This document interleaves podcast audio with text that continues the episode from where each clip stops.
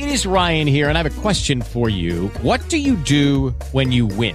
Like, are you a fist pumper? A woohooer, a hand clapper, a high fiver. I kind of like the high five, but if you want to hone in on those winning moves, check out Chumba Casino. At ChumbaCasino.com, choose from hundreds of social casino style games for your chance to redeem serious cash prizes. There are new game releases weekly, plus free daily bonuses. So don't wait. Start having the most fun ever at ChumbaCasino.com. No purchase necessary. Group. Void were prohibited by law. See terms and conditions. 18 plus.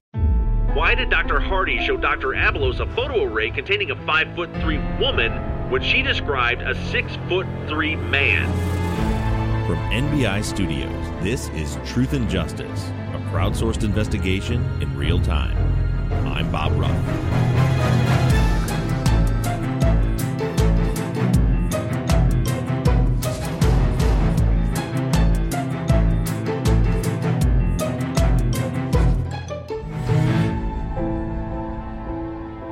Last week, we began the process of investigating the investigation of the murders of Agnes and Lloyd Courtney. The source material that I used for reference was a 47 page police offense report. The report chronicles the investigation that led to Deborah Pieringer's trial step by step. We made it through the first 20 pages of the report, and what we found within were a few answers to some pretty big questions.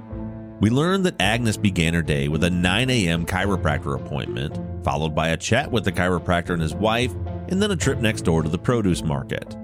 It seems that based on the interviews with both the chiropractor, his wife, and the owner of the market, Agnes likely didn't arrive home any earlier than 10:30 on the morning that she was murdered. We also learned that Deborah's car was spotted at the Courtney's house by multiple neighbors between the hours of 8 a.m. and 10:15 a.m but no one saw her car at the house after that. And we now know that Lloyd was scheduled to be at work that day at 2 p.m. And lastly, we confirmed that evidence was sent to the Fort Worth PD crime lab for DNA testing. And based on an entry in the report stating that DNA testing and the evidence will resume, I believe that it's more than fair to conclude that at least some DNA testing was conducted by the lab before the evidence was sent to Orchid Cellmark just as Dr. Ambers suspected. We left off last week on November 12th, 10 days after the murders. And today, we're going to pick right up where we left off.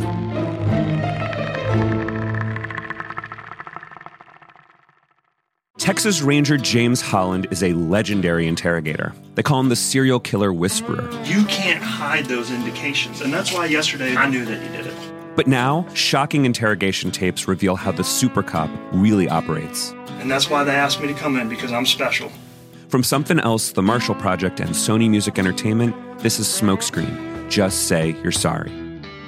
Listen and follow on Apple Podcasts, Spotify, Amazon Music, Stitcher, or wherever you get your podcasts.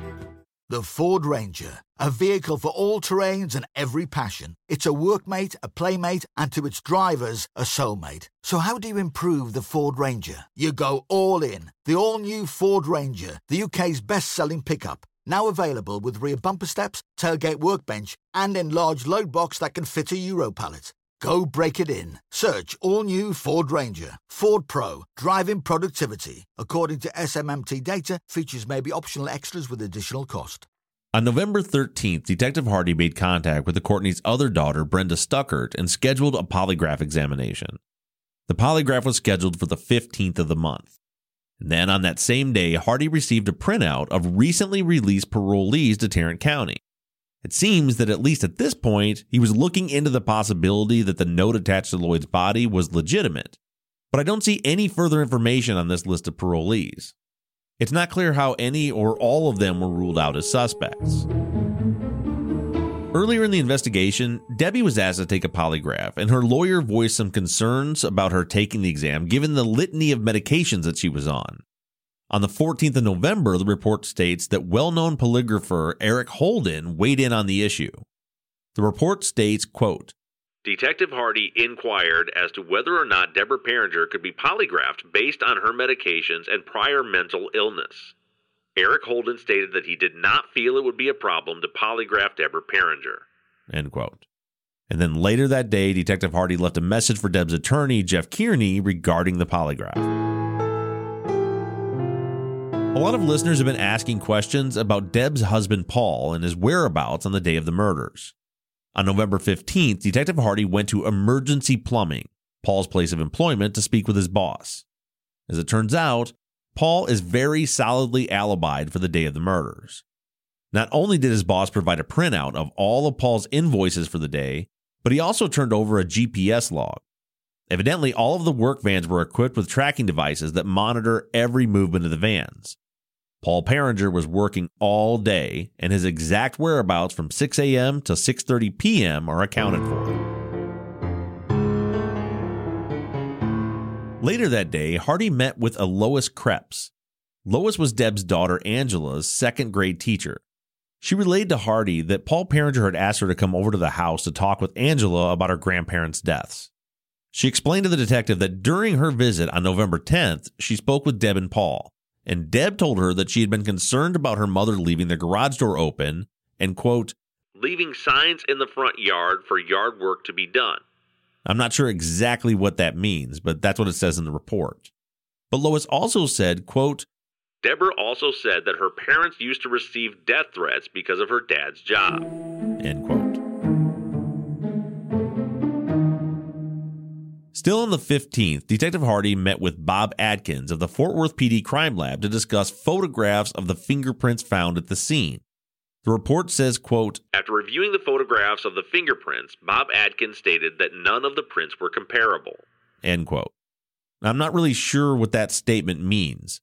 In a previous entry, it was noted that there were two usable prints found at the scene and that they didn't match any of the known suspects or the victims. So I don't really understand what none of the prints were comparable means. I'm not even sure if Hardy is referencing the same prints as he described earlier in the report.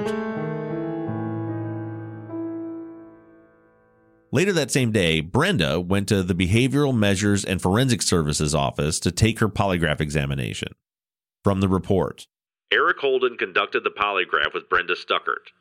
After the polygraph, Eric Holden advised Detective Hardy that Brenda Stuckert did not indicate deception in reference to the relevant questions, which were number one, were you involved in the assault on the Courtneys? Number two, did you have any part in assaulting the Courtneys? And number three, were you at the Courtneys on November 2nd, 2001, when they were assaulted? After taking the polygraph, Hardy asked Brenda if the Courtneys had a garbage can near the kitchen and whether or not they normally had a bag or liner in the can. Brenda said that there was a garbage can in the utility room, and I assume she's talking about the laundry room, and that there was always a garbage bag in that trash can. Hardy also asked if it was Agnes's normal practice to remove her shoes inside the house, and Brenda stated that Agnes normally did wear her shoes in the house. Another indicator that she did not walk in on Lloyd's assault, but rather was in the bedroom napping when the attack began.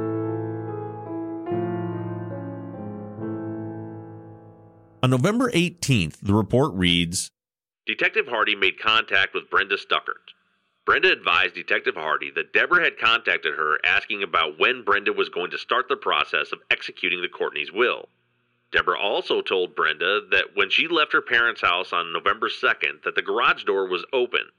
Deborah had initially told Brenda that she did not remember anything from the morning that her parents were killed. I'm not really sure what to make of the fact that allegedly Deb asked about execution of the Courtney's will. The state leaned heavily on the will at trial, citing money as Deb's motivation for killing her parents. To my understanding, the Courtney's will split all assets evenly between Debbie and Brenda. And as the report indicates, Brenda was listed as the executor of the will. So the state would say that Debbie's inquiry about the will was simply her cashing in on her handiwork. But is it? Or is this simply a normal step in the process of dealing with a lost loved one? To be honest, I don't know what normal is. I can only speak to my own experiences. So, about three weeks ago, my wife's grandmother passed away. Now, I don't know when the process began, but I know that within a week of her passing, my in laws were discussing with me the tax implications of their inheritance. a week after that, the family had hired an appraiser to value Nana's house, all of which seemed perfectly normal to me. And the same was true when my grandfather passed away years ago. Within a day or two of his passing, my father and his siblings were digging through paperwork to figure out if my grandparents had a will and to figure out how to execute it. And again, based on my own anecdotal experiences, it seems air quotes normal to me for heirs of a person who had passed away to begin the process of executing wills shortly after the funeral. Now, in this case, over two weeks had passed since the Courtney's murders before Deb asked her sister about the will. Is that suspicious? Or is that exactly what you would expect to happen? You're going to have to answer that question for yourself. But in my personal opinion, I wouldn't find the inquiry strange whether Debbie is guilty or not. At some point, the will has to be executed, and eventually, someone has to get that process started.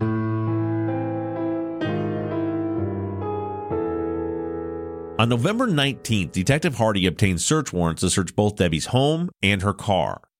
It's not noted here in the report, but based on the trial transcripts, nothing of evidentiary value was found in the house. And the same is true of Debbie's car. It was taken to the police impound on that very day, and crime scene investigator Patrick Gass processed the car. And not a single drop of blood was detected inside.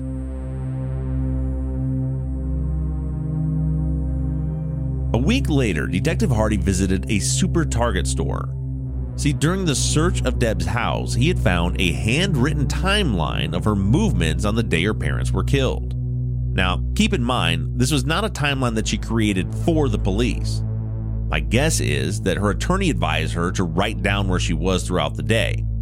Or maybe she just took it upon herself once she realized that she was the main suspect in the case it's even possible that Detective Hardy asked her to write it down after his first interview with her on November 3rd. In any case, Debbie's handwritten timeline was included in my open records request with the Fort Worth Police Department. I do not know when this was written. It wasn't found by police until the 26th of November, just over three weeks after the murders. But this is what Deb wrote down on her timeline. Number one, got Angela up. Breakfast, dressed. Number two, Started washing dishes while Angela ate cereal. Cut finger on knife and dishwasher. Put band aid on it. Number three. Took Angela to school. Was going to mom's to pick up tree paperwork and concert tickets for Saturday, but she had a chiropractor appointment and wouldn't be home until about 10. So went to Target to pass time to find Angela a headband, purse, shoes to match dress. Number four. Went to mom's, got there about 10, and mom got there right after. Mom gave me paperwork and tickets, and I left waving to Joe, the neighbor, as I pulled out. Number six, called tree service to see if they really needed paperwork to plant trees, and they said no. So I went to Cici's Pizza at 11 o'clock for lunch. Number seven, went to Walmart and Kmart to hunt for Angela's items. Got home about 1:45. Was very sleepy, so took a nap. Number eight, overslept, ran outdoor, and fell downstairs. Tried starting car, wouldn't work, jiggled battery cables, car started. Called school to say I would be a little late picking Angela up. Got there about 3:20, then went to Walmart to get Angela's stuff. Number 9. Home about 5 p.m. Angela went out to play and I started cleaning up yard. Was picking up rocks and putting them in wheelbarrow. Grabbed rocks and ripped finger open on jagged edge. Bled through band-aid, so I went to neighbor, Cecilia Pfeiffer, to get some gauze and tape. She didn't have, but other neighbor did. Number 10, came home, usual nighttime activity in bed.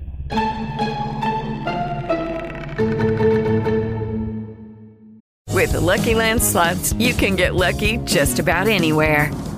This is your captain speaking. Uh, we've got clear runway and the weather's fine, but we're just going to circle up here a while and uh, get lucky. No, no, nothing like that. It's just these cash prizes add up quick. So I suggest you sit back, keep your tray table upright, and start getting lucky. Play for free at LuckyLandSlots.com. Are you feeling lucky? No purchase necessary. Void where prohibited by law. 18 plus terms and conditions apply. See website for details. Lucky Land Casino asking people what's the weirdest place you've gotten lucky? Lucky? In line at the deli, I guess? Aha, in my dentist's office. More than once, actually. Do I have to say? Yes, you do. In the car before my kids' PTA meeting. Really? Yes. Excuse me, what's the weirdest place you've gotten lucky? I never win and tell. Well, there you have it. You can get lucky anywhere playing at LuckyLandSlots.com. Play for free right now. Are you feeling lucky? No purchase necessary. Void where prohibited by law. 18 plus. Terms and conditions apply. See website for details. There's a lot to unpack here with Deb's timeline. First of all, we see right away Deb explaining how she cut her finger. She says that she cut it on a knife in the dishwasher. So, why might she mention the cutting of her finger in her itinerary? My guess would be because she already knows that the police are suspicious of the cut. Detective Hardy took photos of it on the day after the murders and asked her how the cuts got there. I don't know that we can attribute her explanation or excuse about the cut, depending on your perspective, as an indicator of guilt or innocence. As I said, she knows at this point that the police are suspicious of the cut. If she's innocent, then she would certainly want to explain how the cuts got there. And if she's guilty, well, she would want to provide an alternate explanation for the cuts. So, either way, I'm not surprised that she mentions them. But what I do find kind of interesting is that she documents two different instances where she cut the finger. First in the morning, and then reopens the wound moving rocks in the afternoon. So if she's lying altogether about the cuts, then let's see if we can break down the utility in the lies.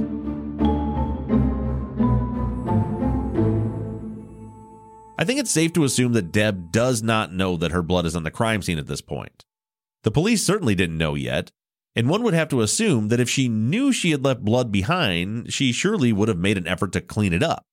So again, if we're working under the assumption that she's lying about the cuts, then why lie and say she cut herself before the murders?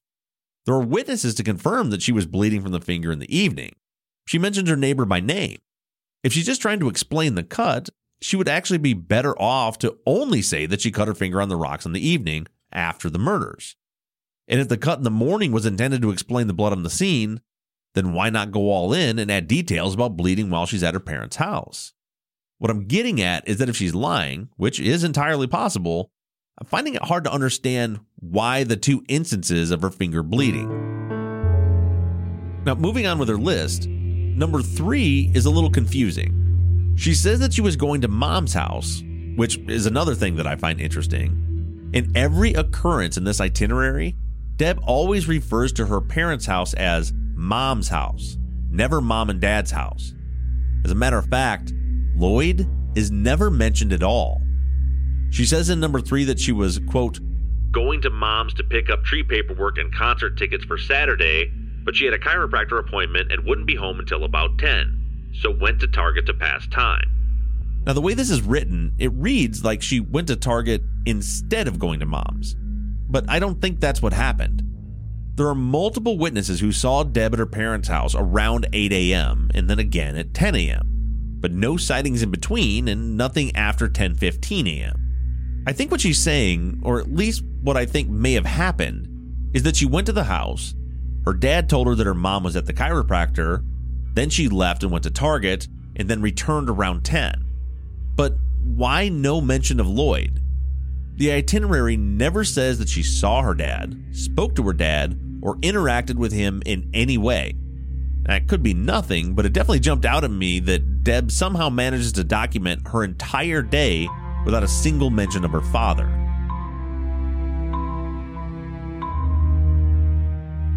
Another thing that I noticed is that the itinerary appears to be written by Deborah for Deborah. What I mean is that if she was writing this to give to someone, I would expect her to write something like, I went to my mom's house. Instead, we see a lot of familiarity in her writing went to mom's. And she also drops pronouns throughout the document. She never says, I went to mom's. She says, went to mom's.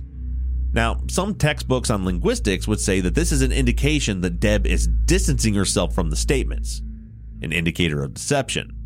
But in this case, Deb's baseline doesn't seem to support that.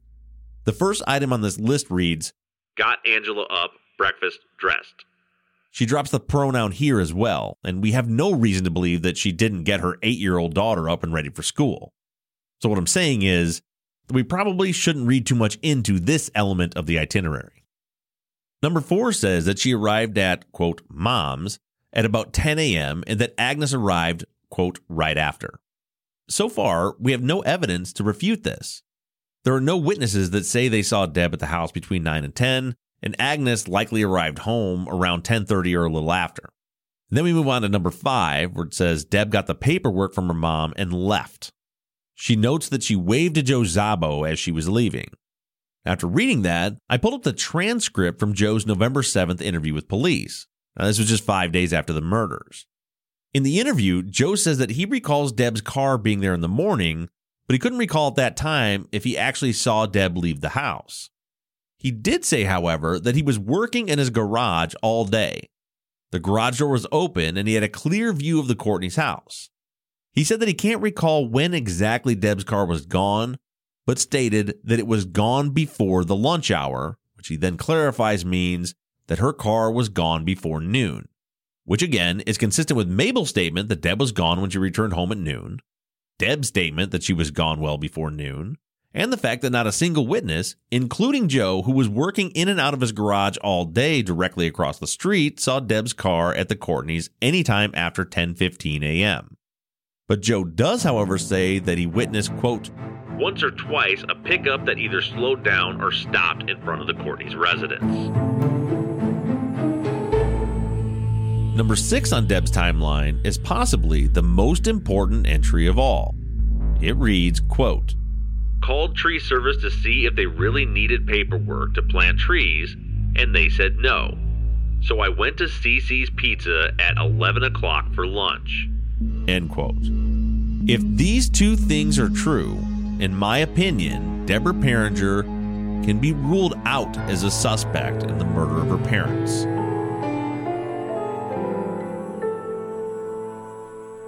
Let's forget about the lividity evidence for a minute. We now have some other factors to help us narrow down the timeline of the attacks. We know for a fact that Agnes was at her chiropractor at 9 a.m. We also know for a fact that after her appointment that she went to Parks Produce. Now, according to Dr. Honeycutt and Barbara Parks, Agnes didn't arrive at the market until after 10 a.m. According to Miss Parks, Agnes was there for about 20 minutes and we know that it's a 23 minute drive home from the market. So that puts Agnes, according to these witness statements, arriving home no sooner than 10:43 a.m. But to be on the safe side, maybe she didn't stay at the chiropractor's for as long as they thought she did. Let's push that up to as early as 10:30 a.m. So, what is the minimum amount of time that could pass by before the killer could exit the scene if Agnes didn't get home until 10:30? Well, what do we know? I think that we all agree that Lloyd was alive and the attack had not began yet when Agnes arrived home. And I also think that we all agree at this point that Agnes had laid down for a nap, and I believe fallen asleep prior to the attacks. If she was still awake when the attack on Lloyd began, I do not believe that she would still be laying in bed when she was attacked herself.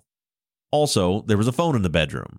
She would have called 911 if she did stay in the room. So what we have to figure out here is how long does it take for a person to fall so heavily asleep that they wouldn't hear their husband being violently attacked on the other side of the house? Now, obviously, there's no way to know the actual answer to that question, but I'm going to suggest an estimate of, I don't know, a minimum of 20 minutes that must have passed from the time that Agnes arrived home before the attacks began. So, according to those witness statements, that would mean that all was well in the Courtney's house until at least 11:03 a.m. And by our more conservative estimate, we can move that up to 10:50 a.m. So then, starting at 10:50 a.m., you have the attack on Lloyd, then the attack on Agnes, then the note, removing the trash bag, collecting the panhandles, and there would have had to have been a lot of cleanup. Remember, our theory here is that Deb is the killer, her car was processed and there was no evidence of cleanup and no evidence of blood inside. So she would have had to have changed clothes at the very least and more than likely clean herself up, which would be a neat trick since the swabs from all of the drains indicate no water was used for cleanup. So, how long would all of that take? Let's say the killer is moving extremely quickly at 10:50 a.m., the attack on Lloyd begins and takes 5 minutes. And then there's another 5 minutes to kill Agnes. That puts Agnes's time of death at 11 a.m., which just to be clear, in my opinion, the lividity evidence suggests that it was much later than that. But let's just say she's dead by 11 a.m. How long do we then allow for cleanup? Let's say 30 minutes? Again, that's our killer moving quickly. So now at the very earliest moment possible, our killer is leaving the scene at 11:30 a.m. And Debbie wrote in her itinerary that she went to lunch at CiCi's at 11 a.m. And before that, she called the tree service. Now, let's jump back to the items that are noticeably missing from this entire case file. We have no copies of the receipt from Parks Produce, and it is never entered into evidence at trial. When Patrick Gass is asked about the receipt at trial, he says he'll have to check through his notes, and then it's never brought up again. That receipt could pinpoint to within a couple of minutes the exact time that Agnes arrived back home. But it's missing. We have in the police file phone records for Agnes, Lloyd, Brenda, and Paul, but none for Debbie. Why? She said that she made a call to the tree service right in the middle of the window of opportunity of the murders. Now, it is possible that Debbie's phone was listed under her husband's name. In which case, in those phone records, we see an outgoing call at 10:25 a.m. that lasted for 47 seconds. Then the next outgoing call was placed at 12:11 p.m. and lasted for 2 minutes and 40 seconds. Whose phone records are they? Deb's or Paul's? Who were they calling? What did they talk about? These are all questions that should be answered and are completely absent from the report. How about a receipt from CiCi's Pizza? Deborah says she was there around 11 a.m. Was she? Is there surveillance video? If there's no receipt, were Deb's bank records checked? Did Detective Hardy go to CiCi's to verify? We'll find out right after a short break.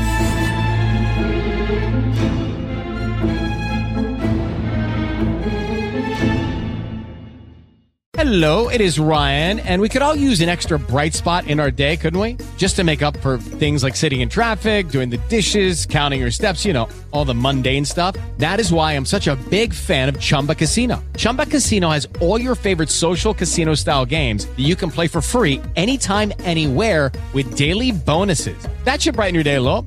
Actually, a lot. So sign up now at chumbacasino.com. That's chumbacasino.com. No purchase necessary. VGW Group. Void were prohibited by law. See terms and conditions. 18 plus. Everything that I just mentioned before the break would have been easily obtainable information. With little effort, it would have been simple to figure out exactly when Agnes checked out at Parks Produce, and we know how long it would take her to get home. It would have been very simple to confirm or deny the call to the tree service, and it would not have taken much effort to verify if Deb actually did go to CiCi's Pizza for lunch that day. Now, let's get back into the report and see what Detective Hardy does with all of this information. We left off with Hardy visiting Target. In Deb's itinerary, she says that she went there to shop between 8 a.m. and 10 p.m. to pass time. During the visit to Target, Hardy was told that the surveillance cameras on the front doors only stored videos for 14 days, so he had missed the opportunity to view them. But the note here ends with Hardy writing that he scheduled a time to come back and meet with security to look at the video from inside the store. Then on the 28th, Hardy returned to Target and took a look at the security footage.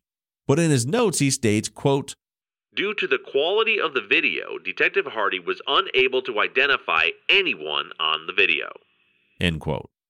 Now, I'm going to be honest with you here. I am in no way a conspiracy theorist, but I am starting to get very annoyed with this investigation. You mean to tell me that Target spends the money to have security cameras throughout their store that are of such poor quality that it is impossible to identify anyone?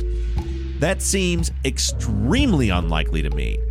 Maybe the quality isn't good enough to make a complete positive ID, but Deb Pieringer at the time was 5 foot 3 and 250 pounds with short hair, and she had already told Hardy what she was wearing that day.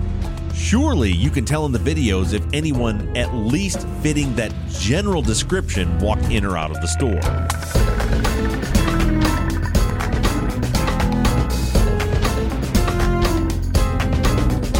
But Detective Hardy wasn't done. The target that he had visited on the 28th was located on Overton Ridge.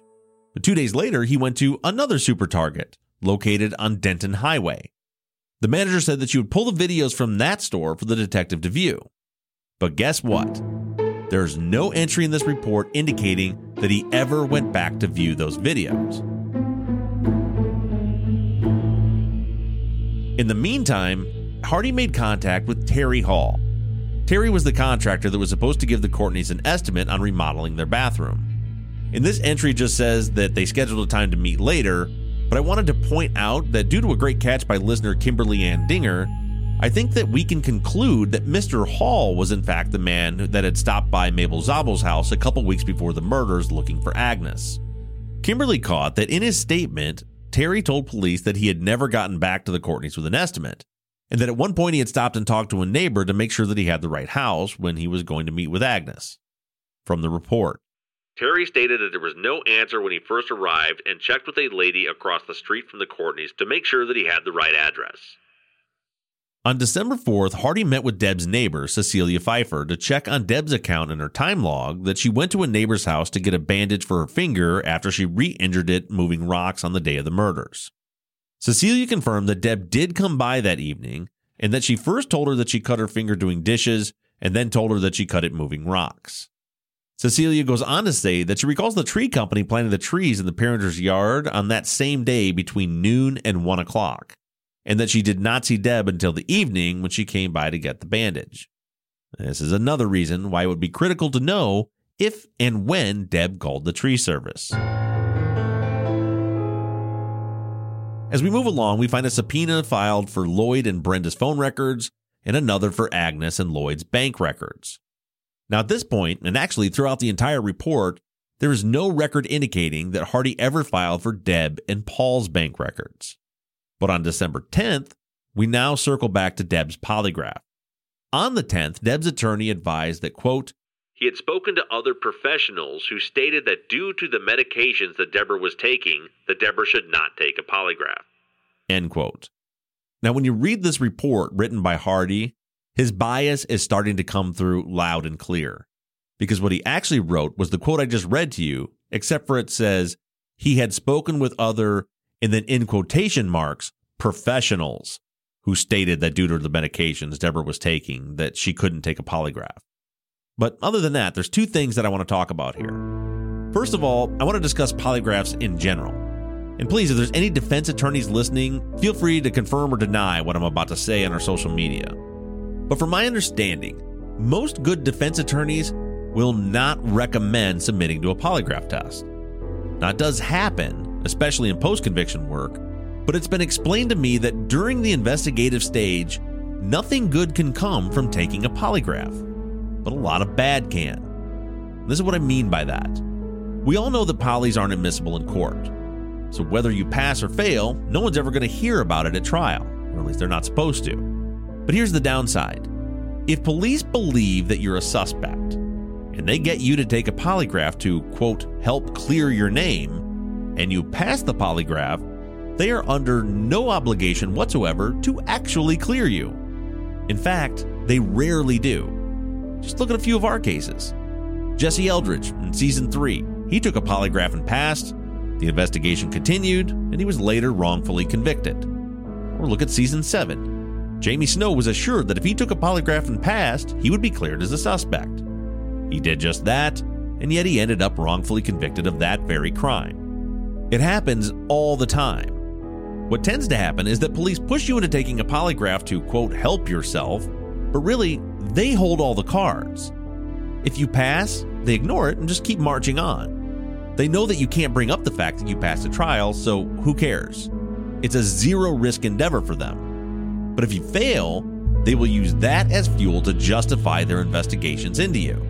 The bottom line is that I'm not surprised at all that Deb's attorney advised her not to take the exam. Aside from the fact that it's a risky proposition given the medication she was on, it's just too risky of a proposition in general.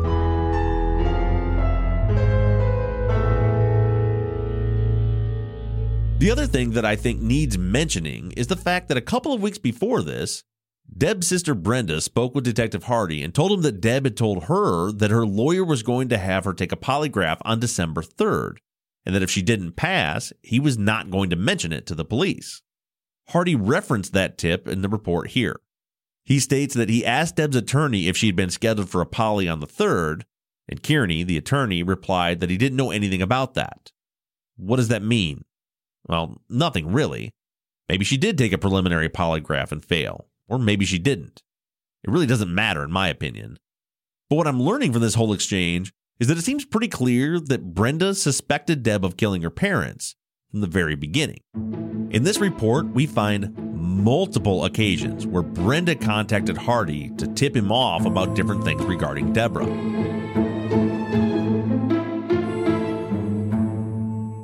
On January 2nd, we have the note about the DNA testing that I closed with last week.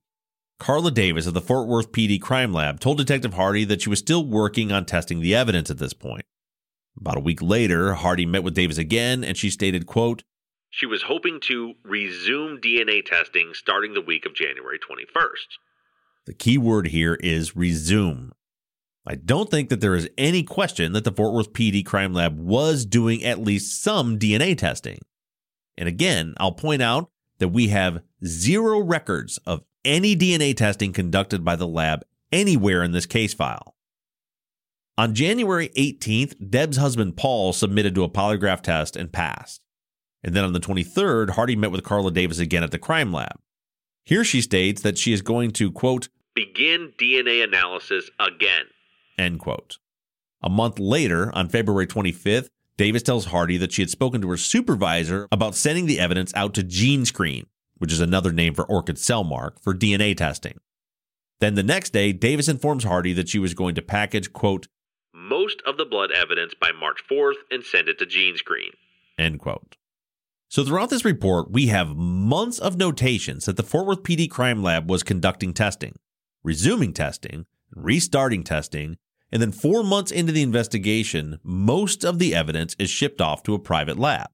Now, it's certainly possible that the Fort Worth PD Crime Lab was simply backlogged and couldn't find the time to complete the testing, but even if that's the case, the report clearly indicates that at least some of the testing was done. There should be reports documenting those procedures.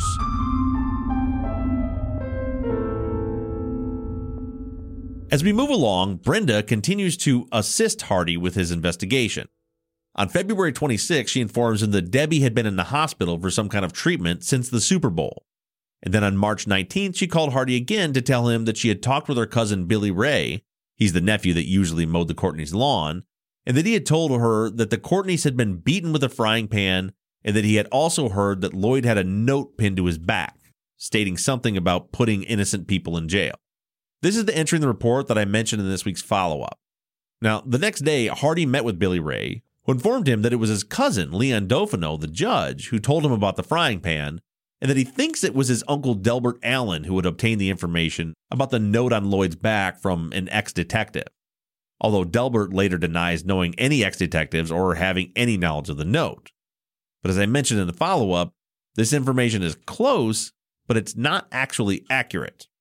The point being that this tip from Brenda doesn't appear to contain any evidence of guilty knowledge of the crime. The killer knows that the note was on Lloyd's leg, not on his back. They also know it didn't say anything about innocent people in jail. And they also know there wasn't one frying pan used, there was four. On March 28th, Detective Hardy contacted Jamie King from the Orchid Cellmark Crime Lab. King was the woman that testified at trial about the DNA results. On the 28th, King told Hardy that she had tested numerous samples and hoped to have a final report to him in two weeks. Then, on April 4th, Hardy went to meet with Dr. Abelos. Remember, she was the woman who saw the man in the Courtney's backyard on the day of the murder. And get this. The report says that Dr. Abelos couldn't remember any additional information about the person that she saw other than the fact that the person was wearing blue coveralls, had curly hair, and was possibly wearing gloves. Now, the gloves are interesting, but that's not the really interesting part. The way that Hardy wrote this report, there is no mention of the unidentified person being a man or tall.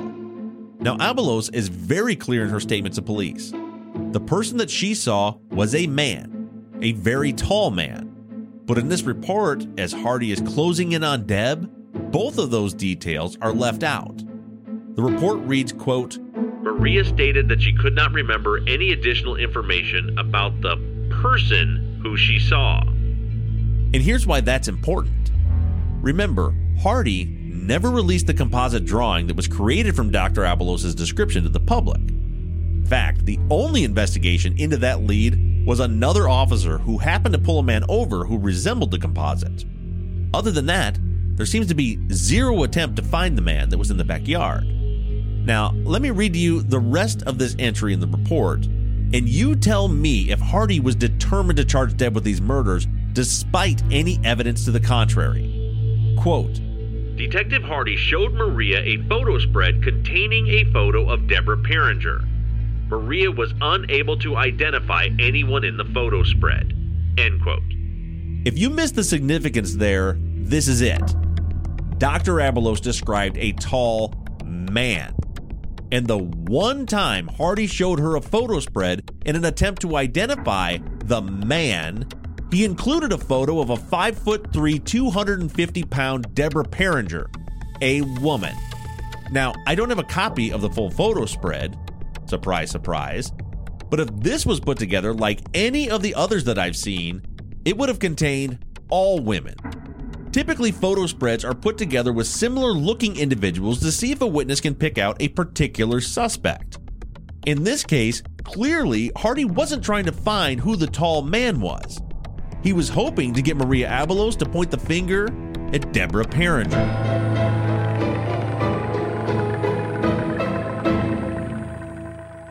The next day, Brenda calls in again with another hot tip for Hardy. This time, she says that she spoke with Debbie and that Debbie told her that the case had gone cold and that, quote, Deborah seemed happy with the thought of the investigation being cold. End quote. And then, on the 18th of April, Hardy finally got what he was looking for. The crime lab had received a fax copy of a report from Orchid Cellmark stating that the blood samples from the face of a kitchen drawer and from the dining room table matched Deborah Pieringer. That same day, Hardy filed an arrest warrant, and Deb was arrested the next day on April 19th. On the day she was arrested, Deb was interviewed by Hardy. In that interview, according to his notes, she states that she had been at her parents' house that morning and that, quote, She did not cut herself at her parents' house that morning, and there would be no reason for her blood to be at her parents' house. End quote. Keep that in mind as we move forward. Deborah never said that she bled at her parents' house until trial, after she had been confronted with what seemed to be irrefutable evidence that her blood was in fact at the crime scene. And for now, let's assume that there was no grand conspiracy regarding the blood evidence, and Deb's blood really was found at the scene. Let's remember that it was not mixed at all with either victim's DNA and several listeners have been asking why Deb wouldn't have cleaned up her blood if she spread it throughout the house while dusting, as she later states. The answer to that could be very simple. Maybe she didn't realize that she was bleeding through her bandage.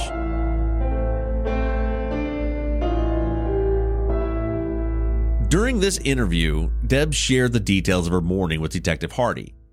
Details he already had months earlier because of the handwritten itinerary seized by the execution of the search warrant. She told Hardy that after she visited her mother, she left their house and went to a 7 Eleven and then to CiCi's Pizza for lunch. Up until this point, I've been back and forth with my evaluation of the investigation. I've seen potential for some corruption, but I can also see where we might be making something out of nothing. I'm going to tell you now that I may not have formed a solid opinion on Debbie's innocence or guilt, but I am fuming mad about the way that this investigation was conducted. It is clear and obvious that Detective Hardy had blinders on. He was bound and determined from the very beginning that Deborah Pieringer killed her parents. Just look at what we're missing from these reports. There were multiple, simple methods available to Hardy to track the whereabouts of both Agnes and Deb that morning. Why do we never hear about or get to see the timestamp on the receipt from the produce market? Why was a theory pushed that Agnes walked in on the murder of Lloyd when literally 100% of the evidence indicated that she had been home long enough to take a nap before the attacks began? Why were Deborah Pieringer's phone records never pulled and analyzed? Why were Deborah's bank records never pulled and analyzed? Why did Detective Hardy never make any attempt whatsoever to verify Deb's claim to have been at CiCi's Pizza for lunch on the day of the murders when he knew within three weeks of the incident that she claimed that's where she was at during the window of opportunity? Why is it that after family members noticed bruises on Deborah's arms weeks after the murder, did Hardy then document that he saw the bruises on the day of the murder but didn't photograph them? Why are any and all reports from the Fort Worth PD crime lab completely absent from the police file? Why would a surveillance system from Target not be of high enough quality to, quote, identify anyone? And why was there no copy made of the footage for reference later? Why did Hardy state in his report that he scheduled an appointment at a second Target to look at the surveillance footage, but never documents that he went back to that appointment and saw the footage? Why was the composite sketch created from the description of the only eyewitness that saw anyone near the house at the time of the murders never released to the public? Why was this most promising lead never investigated? Why did Dr. Hardy show Dr. Abelos a photo array containing a 5 foot 3 woman when she described a 6 foot 3 man? Why was the tree service never contacted to verify any contact made with Deb on the morning of the murders? This list goes on and on and on. In most cases, when balls are dropped during an investigation, I chalk it up to incompetence. But in this case, I'm not buying it. Not for one second. It is clear from this report that Detective Hardy was extremely thorough, especially when it came to anything related to Deborah. So ask yourself this question Do you honestly think that Detective Hardy never went to that appointment to view the surveillance video at Target? Do you honestly think that he never made any attempt to prove or disprove Debbie's claim that she was at CiCi's Pizza at 11 a.m.? Do you think he just let that one slide? Didn't bother to check up on her alibi for the very time that he theorizes the murders were committed? Not a fucking chance. I think it is far more likely that this report was intentionally created, leaving out any and all exculpatory evidence. And if that evidence does exist, we will find it. Truth and Justice Army, it's time to get to work.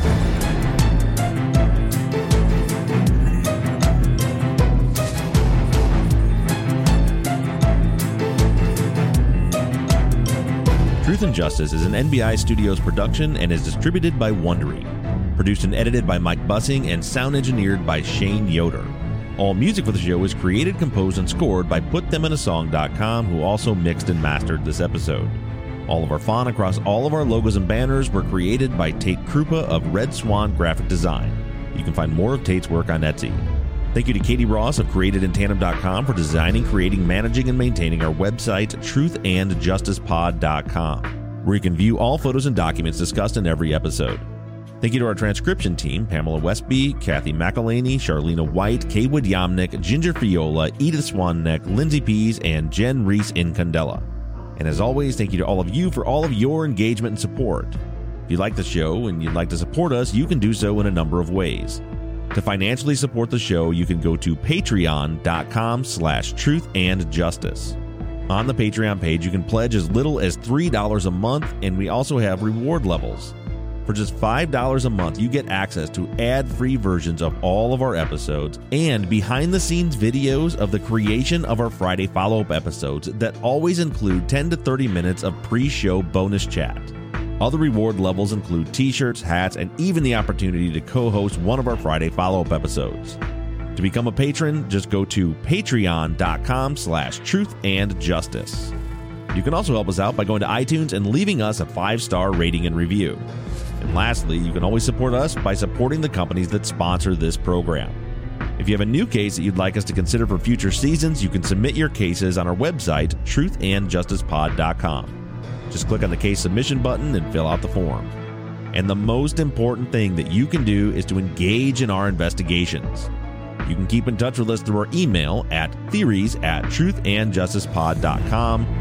You can like our Facebook page or join in on the conversation on the Truth and Justice Podcast fans page. For all of you tweeters, you can connect with us on Twitter at Truth Justice Pod. And I personally can be found on social media at Bob Ruff Truth, and Mike can be found at Murrb Gaming. M U R R B G A M I N G.